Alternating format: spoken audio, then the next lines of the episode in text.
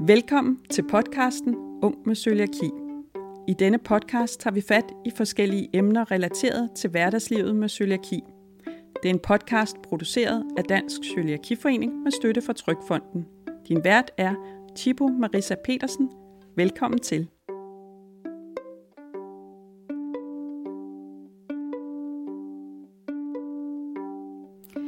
Hej og hjertelig velkommen til denne episode af podcasten Ung med Cøliaki. Jeg hedder Chibo, og i dag skal vi tale om, hvordan du opbygger en sund og billig glutenfri diæt, så kroppen får al den næring, den har brug for. At leve sundt og varieret er jo vigtigt for os alle, men når du har cøliaki, er der det her ekstra benspænd, at du skal undgå øh, gluten, som indgår i utrolig mange produkter. Og øh, for mange, som får en cøliakidiagnose senere i livet, kan det opleves som om, at der er en masse madvarer, som fra den ene dag til den anden ligesom bliver fjernet fra ens madrepertoire. Så i dag skal vi se lidt nærmere på, hvordan vi kan sørge for at få tjekket alle boksene til en sund diæt. Og vi skal også se mere på, hvordan det kan gøres på en billig måde, da der især er mange unge, som lever på SU eller en lav indkomst. Og til at se nærmere på det, er jeg glad for, at du, Anna Freja, er med i dag. Du er 29 år og uddannet biofysiker, og til daglig arbejder du i medicinalindustrien. Du fik cøliaki, da du var 24, og du var jo faktisk med i den allerførste podcast episode, vi lavede om at få en cøliaki-diagnose. Og det er jo sådan, at det faktisk var dig, der kom på den her idé om at skulle lave en episode om glutenfri diæt. Og øh, jeg ved ikke, om du kan huske, Anna Freja, hvad det var, du tænkte på det tidspunkt, der kunne være fedt omkring at lave sådan en episode? Jeg tænkte meget på, hvad jeg selv havde brug for, øh, dengang jeg fik min diagnose. Fordi tæppet jo bliver totalt revet væk under en, og man ser kun, om det må jeg ikke spise, og det må jeg heller ikke spise. Så til sidst, eller ofte følte jeg selv, jeg endte med at sidde og spise en salat, og tænkte, det, det kan jeg jo ikke leve med i, altså, over en længere periode, eller sådan. Jeg kunne, ikke, jeg kunne ikke blive ved med bare at spise salat hver gang, så jeg har brug for hjælp til at bygge det op. Så du manglede nogle byggeklodser, nogle flere klodser Ja, til helt din mad? sikkert. Det giver god mening. Og øhm, jamen, så sidder vi jo her i dag og øh, sammen kaster os ud i, hvordan man så kan finde det. Så tak for det, og dejligt du er her. Og øhm, vi hører også meget gerne tilbage fra jer, der lytter med derhjemme, om øh, hvorvidt vi så er lykkedes med den her mission om at gøre det her lidt simpelt og give jer nogle flere byggeklodser til den glutenfri diæt. Men Anna Freja, vi, øh, vi er jo ikke alene. For jeg har trods alt været snedig nok til at bede om yderligere hjælp til den her opgave, hvor vi skal prøve at konkretisere lidt, hvad det er, kroppen har brug for. Og derfor har jeg inviteret en dygtig klinisk diætist med i dagens episode, og jeg var så heldig, at det vedkommende sagde ja til at være med. Så hjertelig velkommen til dig, Rikke. Tak skal du have. Du er 34 år og fik selv diagnostiseret cøliaki, da du var 15 år. Du er klinisk diætist og har din egen virksomhed i Silkeborg med kostvejledning og coaching. Og derudover så er du også øh, faglig rådgiver, rådgiver i Dansk Cøliakiforening Cøliakirådgivning, hvor øh, alle kan få gratis rådgivning og, øh, og benytte sig af den, hvis man har brug for øh, hjælp omkring den glutenfri diæt.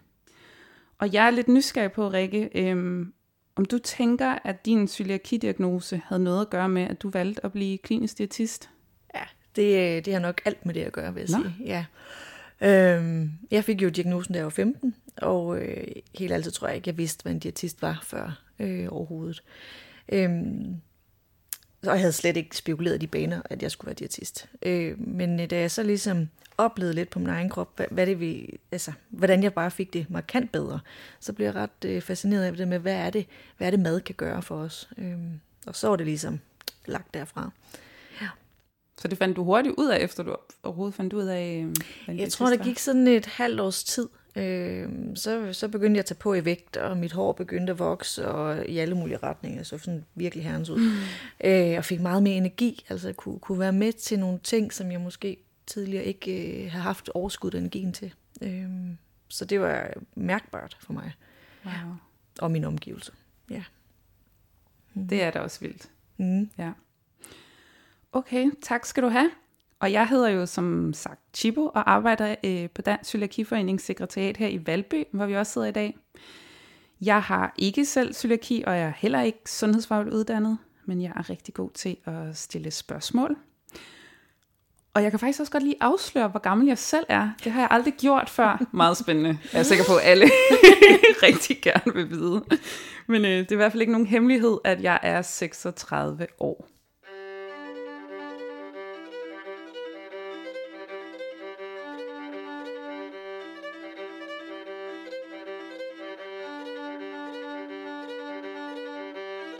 Cøliaki er en autoimmun sygdom, som rammer omkring 1% af befolkningen i alle aldre. Symptomerne varierer fra person til person, men de klassiske det er diarré, forstoppelse, oppustet mave, ledsmerter, jernmangel og overvældende træthed. Det er vigtigt at blive udredt. Cøliaki øger din risiko for følgesygdommen. Det er derfor nødvendigt med livslang kontrol med sygdommen. Behandlingen af cøliaki, det er en 100% glutenfri diæt resten af livet. Har du mistanke om cøliaki, så kan du kontakte din læge. Du kan også tage vores digitale test på cøliaki.dk-test.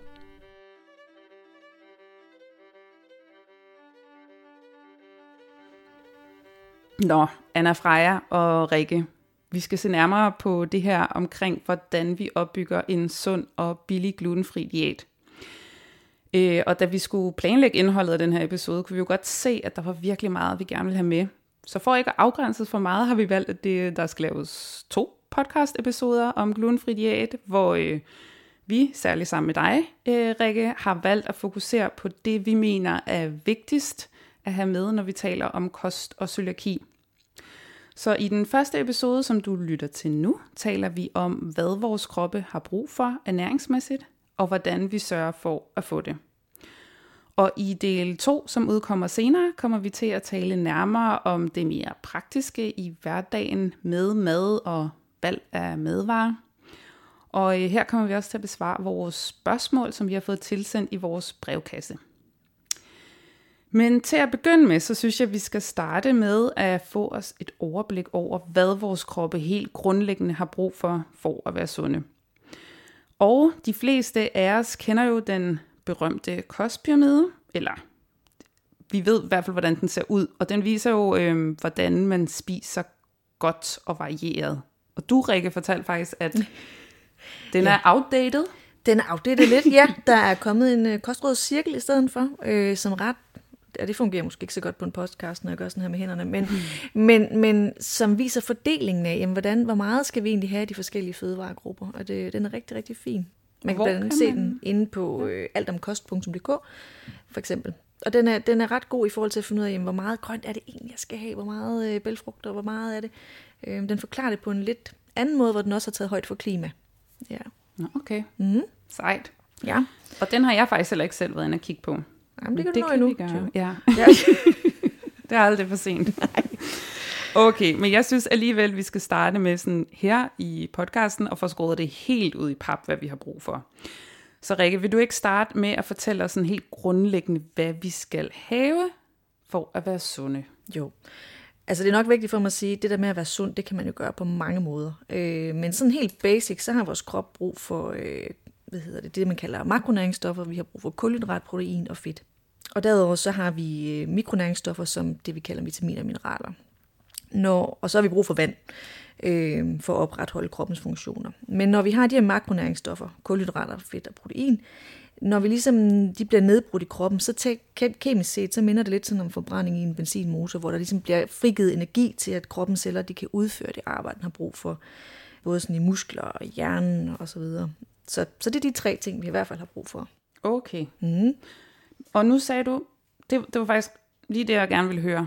Det var Var dejligt. grundlæggende. Ja, det, så langt, så godt. meget simpelt, meget simpelt. Det var bare det. Jeg har lovet Nå. dig ikke at blive fornørdet. Altså, ja, ja, ja, for alles skyld. For alles øh, skyld, så, men øh, lidt. Men nu, nu, du, nu startede du lige med at sige, det her sundhed kan, hvad var det, du sagde egentlig? Se ud på Ja, mange det kan måder? være, ja, det kan ud på mange måder. Hvordan det, Øh, tænker du? Jamen det der med, øh, jeg tror, jeg tænker da bare det her med at få en cøliaki-diagnose, det der er sundt, når du har cøliaki, er jo ikke nødvendigvis sundt, hvis du ikke har cøliaki. Altså der er jo nogle, øh, der bliver det her med at undgå gluten for eksempel enormt vigtigt. Øh, men hvis du ikke har en cøliaki, så er der nogle ting, du også går glip af øh, ved at vælge, fra at vælge gluten. Og det der med, jamen, øh, altså sundhed, det er, jo, det er jo også mere bredt end det, end måske kun lige, hvad vi spiser. Ikke? Altså sundhed er jo rigtig mange ting. Ja.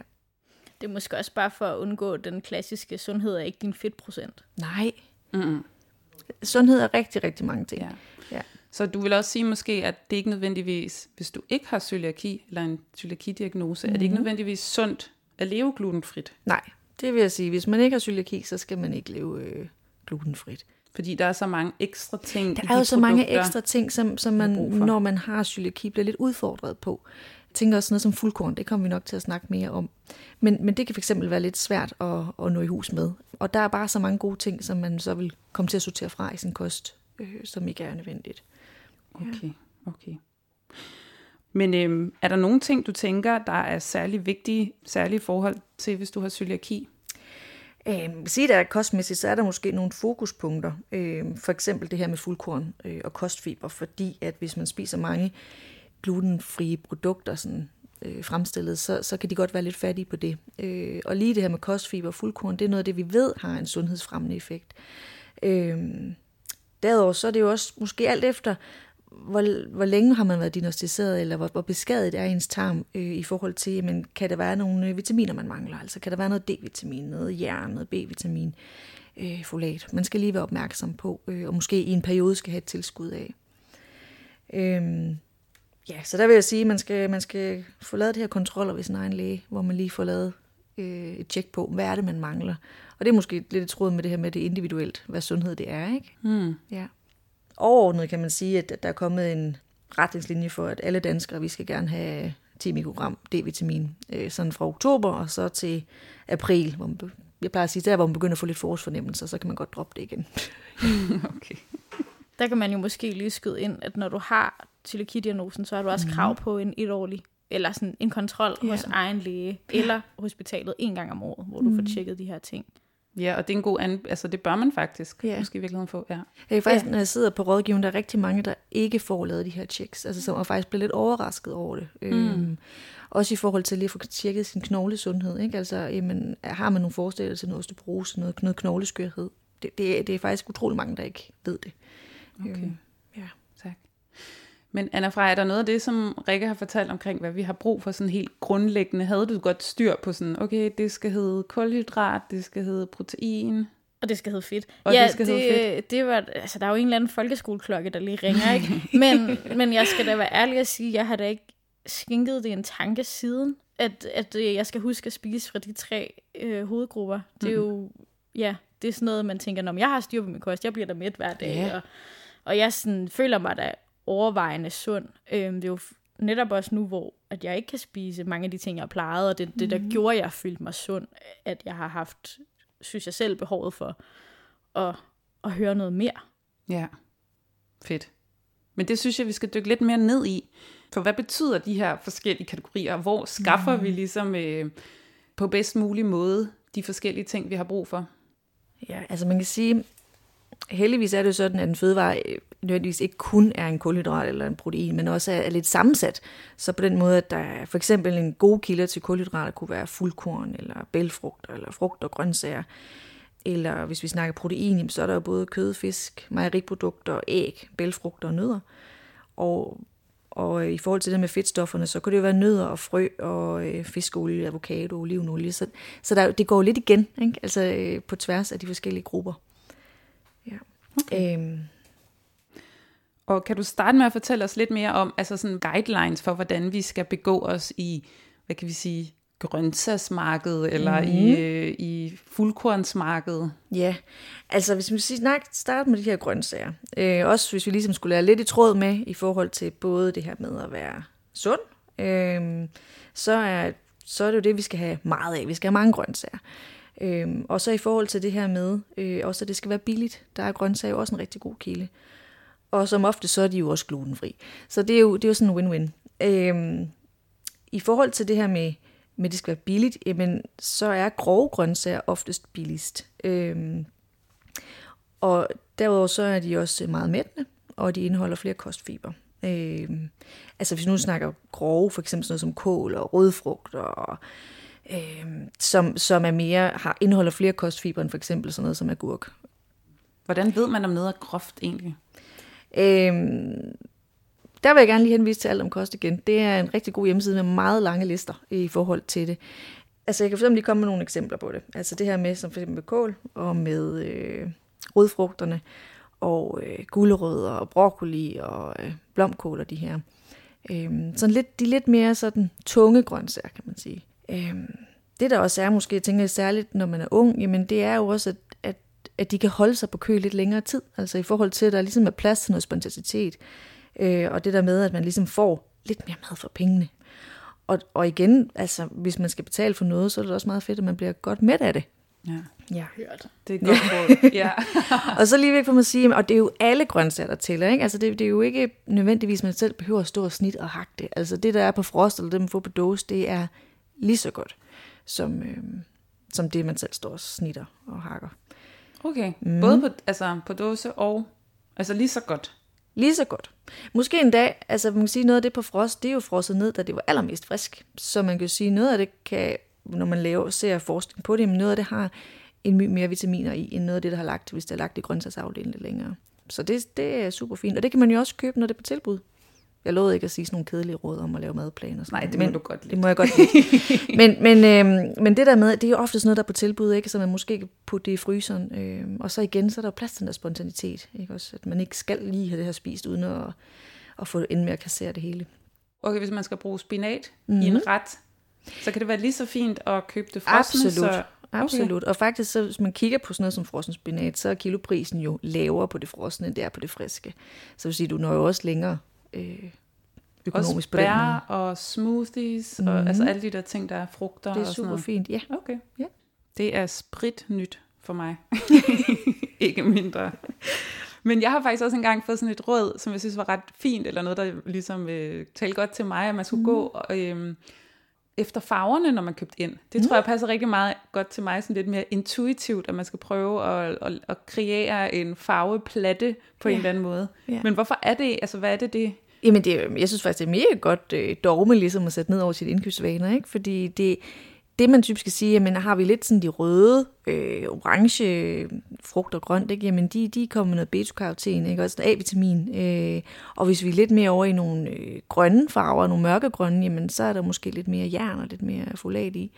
Øh, så det er jo super fint, at man gør det på den måde, så kommer man jo lidt omkring de forskellige, så du ikke øh, kun får øh, fra en, en øh, kilde. Ja. Okay. Mm. Det var faktisk også samtidig en, lidt en aha for mig, det her med, at sådan, om det gælder ikke om bare at kun at skrue op. Altså, hvis jeg spiser mm-hmm. gulerødder, æbler og banan, det tror jeg er lang tid sådan, og så spiser jeg bare rige... Altså, jeg tror Ja. nogle gange, det der med, at man sådan varieret kost, det kan også handle om sådan, mm.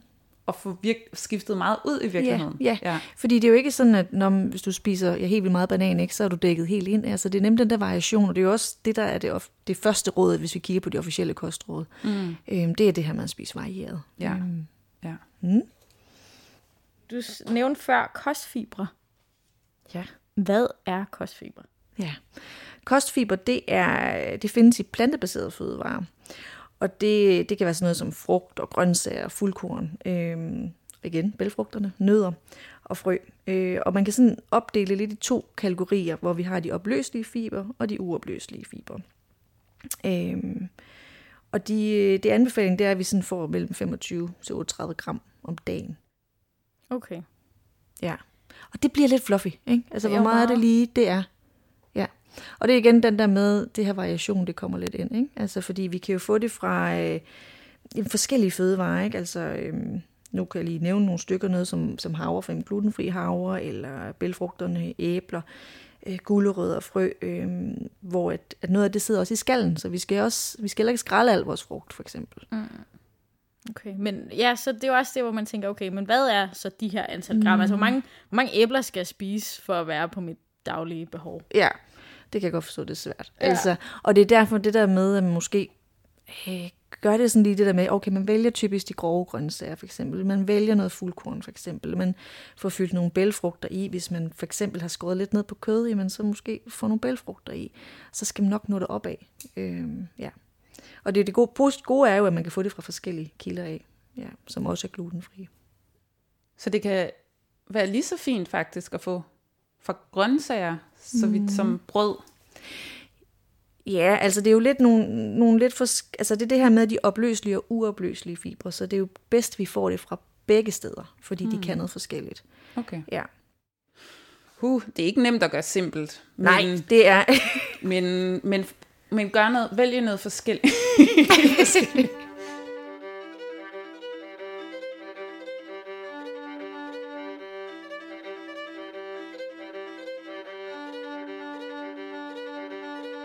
Okay, vil du fortælle os lidt mere om omkring fuldkorn? Fordi ja. det er jo en vigtig ting, ja. når man har cøliaki.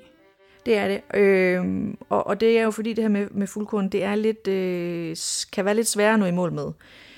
Sådan helt basic kan man sige, at fuldkorn det er det hele korn fra marken, ikke? hvor man har skal og frøhvide og kim og det hele med, fordi der er mange flere vitaminer og mineraler i det øh, Øh, det her officielle øh, fuldkorns logo. Jeg ved ikke, om I kender det. Sådan en lille orange mærke med en lille mand på. Man kan se det på meget øh, brød eller pasta og sådan noget. Øh, det med al, det er med gluten i. Ikke? Men problemet bliver lidt, at, at når man så spiser glutenfrit, der finder man faktisk ikke det her mærke på. Og det er der lidt en årsag til. Øh, og det er fordi, der bare ikke er typisk i sådan færdigproducerede øh, glutenfri produkter, der er bare ikke så meget fuldkorn i. Øh, så der, der skal man måske være sådan en lille smule ops i forhold til at læse næringsdeklarationen på det. Selvom der står udenpå, at det indeholder fuldkorn, men, men så vil det typisk være lavere end i sammenlignelige produkter, øh, som indeholder gluten.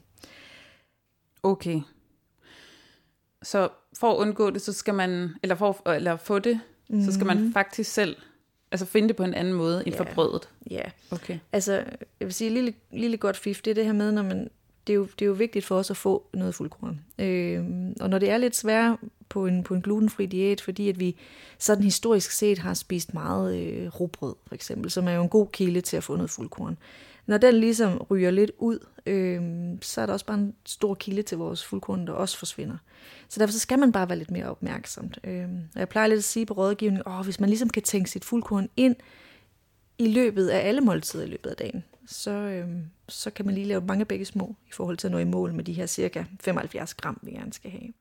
Kan du give nogle eksempler på det, lige at tænke mm. fuldkorn ind i Det kan være, at man spiser glutenfri øh, havregryn til morgenmad, eller man spiser noget øh, fuldkornsbrød, eller man lige putter nogle, noget fuldkorns, enten noget øh, hirseflære eller noget havregryn i sin smoothie om morgenen for eksempel, eller man laver sådan overnights oats. Øh, det kan også være, at man øh, til frokosten får øh, øh, vælger noget fuldkornspasta eller noget fuldkornsris i sin salat, for eksempel. Også for at få givet noget mere, mere mæthed, ikke? så man kun lever de der salatblad, fordi mm. det, så bliver man altså sulten. Øhm, det kan også være, at man spiser, laver sådan nogle øh, flapjacks, for eksempel, hvor der også kan være masser af fuldkorn i. Eller, Hvad er det? det? Det er sådan en slags øh, myslibar, må jeg kalde mm. det. Ja. Okay. Men øhm, altså, kan du opremse mm alle de glutenfri kilder, man kan bruge til fuldkorn? Ja, altså der er fuldkorns majsmel, øh, så har vi glutenfri havre, både havregryn og havremel, øh, hirse som hel eller som flager, øh, fuldkornsris, så har vi de brune, røde, sorte, øh, det kan man også få som flager, og så øh, så tror jeg også lige, det er vigtigt, måske lige for at understrege noget, jeg stødt på på rådgivning, den der forvirring omkring, hvad med solsikkefrø og hørefrø og, og græskarkerner for eksempel, at de er ikke fuldkorn. Øh, de er en god kilde til kostfiber, men, men de er ikke fuldkorn. Hmm. Ja. Fik jeg nævnt uh, sårhumus og dura, den skal lige med os. Den er også rigtig god. Rikke, hvad sker der, hvis vi ikke får fuldkorn? Eller fuldkorn nok? Altså, man siger, det med fuldkorn, det er noget af det, vi ved fra forskningen kan have en, øh, hvad skal man sige, mindske vores risiko for at udvikle hjertekarsygdom, eller type 2 diabetes, eller visse typer øh, af kræft.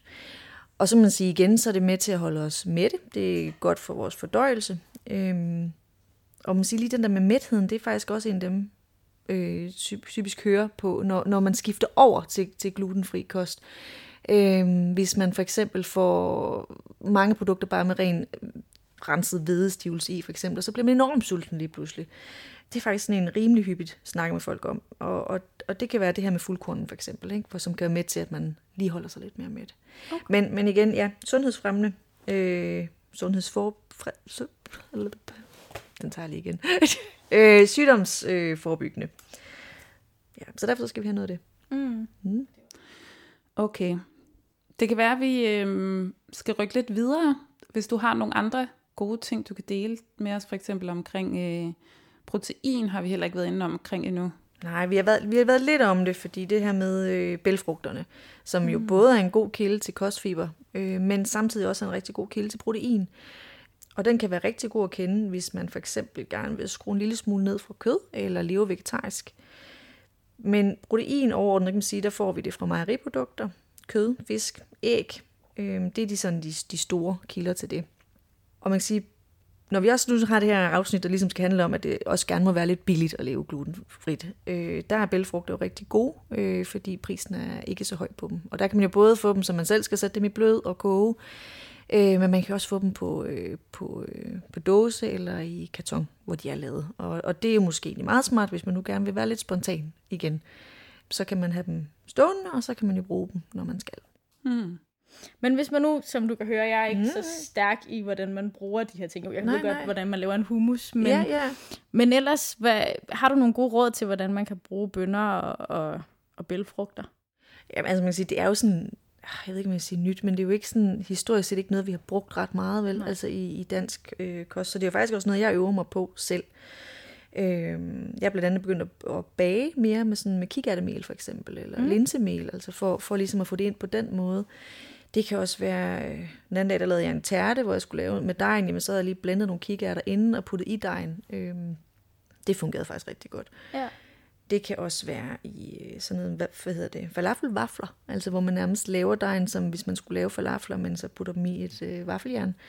Det kan være, ligesom du siger, hummus, altså bruge det som pålæg, øh, mm. eller i stedet for at man putter sovs på, jamen så lave sådan øh, et eller andet bønne øh, dip ved siden af. Det kan også være det her med at riste rist dem i ovnen, lige lidt olie på nogle krydderier, så de bliver lidt crisp. Øh, man kan også bruge dem i kage. Den ja. her berømte bønne brownie, jeg ved ikke, om I har smagt den. Jeg, altså, jeg siger, da jeg læste diætist, jeg tror, det var den eneste kage, vi, den blev konsekvent serveret hver gang, der var kage. Altså, det var faktisk lige før jeg blev en lille smule træt af den. Men den, øh, den er ganske god, når ja. man ikke får for meget af den. Ja, det er klart. Mm-hmm. Det er faktisk også lidt løgn, hvad jeg sagde, fordi nu kan jeg godt høre, at du siger bønner rigtig meget, og jeg laver en ja. gang imellem noget bønnemos mm. af enten nogle øh, kidneybønner eller sorte bønner. Ja.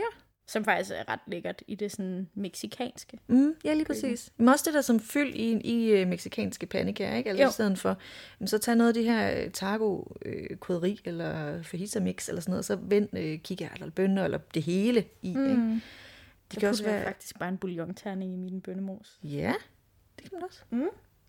Det var en god idé. Det skal jeg lige prøve. Alle knep gælder. Alle knep. Fuldstændig, og det er jo bare der er jo virkelig meget smag i sådan en bouillon-terning, mm. så det er jo bare lige noget med den. Faktisk også øh, romkugler laver jeg også. Det er, øh, mm. De holder ikke særlig længe, for de bliver spist hjemme i løbet af et døgn eller sådan noget. Men, men øh, det, det er også altså med kikærter og de der havregryn i, og øh, banan og rom. Og det, jamen, det fungerer godt. Hold op. Ja. ja, det lyder lækkert. Det er mega lækkert. Det ville vi gerne have haft en øh, prøvesmagning på i dag. Ja, der er langt fra Silkeborg, så det fik I ikke. Nå, okay. Når vi ja. kommer til Silkeborg. Ja, når I kommer til Silkeborg, så skal, okay. jeg, skal jeg nok lave romkugle. Okay, ja. fedt. Så øhm, i forhold til proteiner, ja. så er det ligesom det, man altså, dække sig ind med. Bare at spise bælfrugter. Nej, altså, men, altså der er jo også øh, æg og kød, ikke? Øhm, hvis vi sådan lige kigger på de der officielle kostråd i forhold til klima, i forhold til vores sundhed, så anbefaler man jo, at vi skruer lidt ned for det her kød. Øhm, også fordi kød, det er jo også lidt dyrt, så hvis vi skal sådan lige have fokus på, at det også skal være billigt, så har jeg ikke taget den så meget med. Men man kan sige, så noget som, hvad hedder det, mejeriprodukter, mælk og, og så videre, de er jo også en rigtig god kilde til protein. Øh, og også til calcium i forhold til knoglesundhed. Øh, og der kan man sige måske igen i forhold til cøliaki, man kan jo se, at der er en tendens til, at flere med cøliaki også får knogleskørhed. Så, øh, så det der med igen det her lidt forebyggende, øh, at man også får nogle mejeriprodukter ind. Hmm. Og ost er også fint. Det er også fint. Okay. Ja. Jo, jo, det er mere, man siger altid bare, så siger man bare mælk, og det, det gælder Ja. vel alle mejeriprodukter. Ja, lige Okay. præcis. Hmm. Øhm, Fint.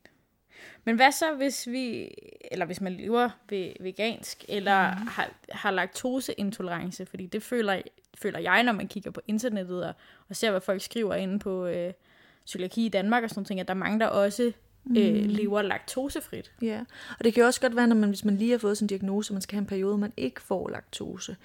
Øhm, Det har jeg virkelig lyst til at spørge, hvorfor? ja, det der med, det er fordi tarmen kan blive en lille smule forvirret om, jamen, i den her helingsproces, ikke? at øh, åh, jeg kan ikke tåle gluten, men den er måske lidt sensitiv, så kan den også godt reagere lidt på, når der kommer noget laktose ned. Mm, okay. Så derfor det med lige give den lidt ro i en periode. Øh, men det er ikke alle, det er nødvendigt for Nej. overhovedet. Øh, men til dem så vil jeg i hvert fald sige, altså man kan jo også godt få, altså det vi lige fisker efter, er jo calcium, ikke også? Øh, og, og som jeg sagde, man kan også få protein fra andet end mælk. Øh, men i forhold til den her calciumdel, som er det, der er godt for vores knogler, så kan det være, hvis man skifter ud med noget plantemælk, øh, at man så kø- vælger at måske lige kigge og se, at tage nogle af dem, der er calciumberiget, øh, fordi det er der jo nogle af dem, der er så er det også godt, at man, øh, der er sådan nogle gængse råd i forhold til det her med knogleskørhed, som jo egentlig er godt for os alle sammen. Øh, men det her med, at man får sin D-vitamin, at man får noget, hvad hedder det, noget K-vitamin, øh, så, skal man, så er der jo også sådan noget som, som for eksempel træning, altså sådan i forhold til mm. vægtbærende træning, som er med til at styrke vores knogler. Mm. Så kan man måske skrue lidt mere op på det. Øh, Altså sådan udefra faktisk også, kan man gøre det. ja, ja, Aha. Hvad er K-vitamin, og hvor får jeg det henne? det kan du blandt andet få i nogle øh, de her grønne grøntsager. Okay. Ja. okay. Øh, Grønkål. grønkål, Nå, det var, jeg tror bare, det var et vitamin, jeg aldrig har hørt før. Ja, og det er heller ikke sådan et, altså, typisk så er det jo ikke sådan et, man er i i mangel af. Nej, altså, okay. Ja. ja. Og man kan sige, hvis man er vegan eller vegetar, så er man typisk også spise flere grøntsager, så på den måde, så kan man jo være godt dækket Mm. ind. Ja. Mm. Det var et godt konkret råd. Altså, okay, nu har vi jo gennemgået en masse ting, vi skal have. Øhm, for eksempel, at det er vigtigt, vi får grøntsager, fuldkorn, protein, og har fokus på bælfrugter som kilde til fiber. Mm. Det tror jeg faktisk, jeg førhen har tænkt, at det var især, hvis man var vegetar eller mm. veganer.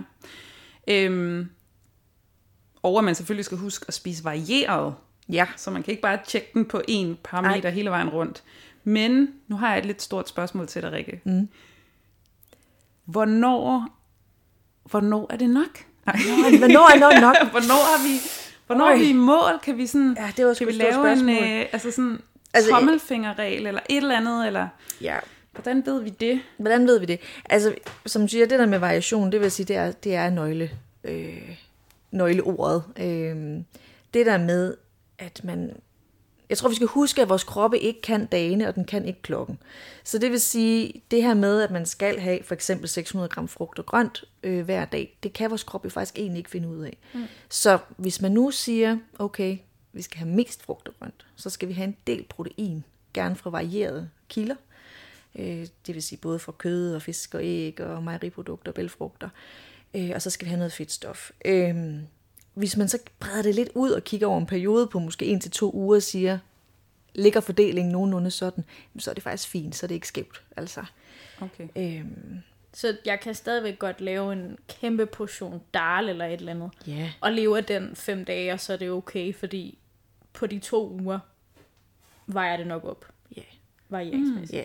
Så kan det også være, at der er dage, og der nåede man altså ikke lige de der 600 gram frugt og grønt, men så kan det være, at der er andre dage, man har fået 800 gram. Ikke? Altså, mm, mm. Øh, jeg, jeg, mm. Det tror jeg egentlig også, der, hvis vi skal snakke helt, vi starter om, hvad er sundt, jamen det er måske også lige at, at brede det lidt mere ud. Ikke? Øhm, Og igen det her med det varierede. Jeg tror måske, det var i virkeligheden det, jeg prøvede at fiske lidt efter før. Mm. Hvordan, lad os sige, at vi skal have de her i gennemsnit 600 gram mm. frugt og grønt. ja.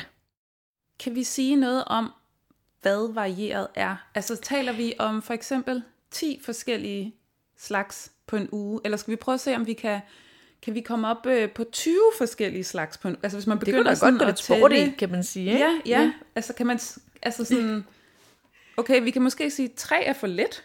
Ja. Okay. Øhm, Tre vil måske Ja. også være rigtig kedeligt, ikke? Altså, når jeg spiser kun gulerødder. ja, og det er det eneste, hvis det er det eneste, den eneste grøntsag, jeg får, og så topper jeg det med bananer og æbler. Jeg det har det, jeg set mange spiser. madpakker, der ser sådan der ud. Hvor det, det, altså jeg ved jo ikke, hvad de spiser Nej, derhjemme. nej. Men hvordan, altså sådan, kan vi sige, hvad er lejen? Altså, hvad er målet? Kunne man prøve at gøre det? Mm. Altså sådan, hvad kunne man, eller tænke på?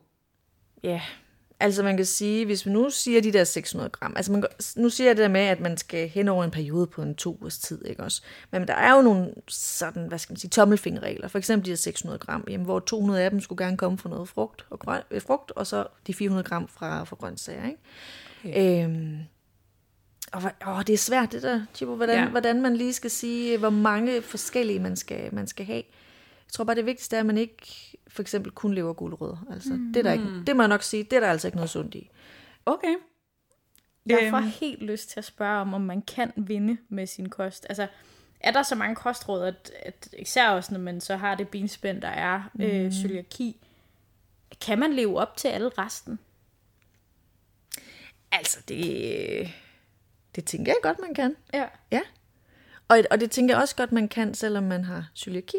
Altså, men, men det er det der med, med kostfiberne og fuldkorn, der lige kræver sådan lidt ekstra fokus, mm. end, end hvis man leder på en øh, glutenholdig kost. Øhm, og, og så er det også vigtigt at sige, det kan godt ske, at, at anbefalingen hedder 600 gram, men hvis du er vant til at spise 100 gram, og så lige pludselig spise 3, så er det sgu da meget godt. Mm. Øhm, så det der med, okay, en lille smule, man kan gøre det bedre, jamen det er jo, det er jo alt sammen med til at gøre det sundere. Ikke? Mm? Smukt. Ja.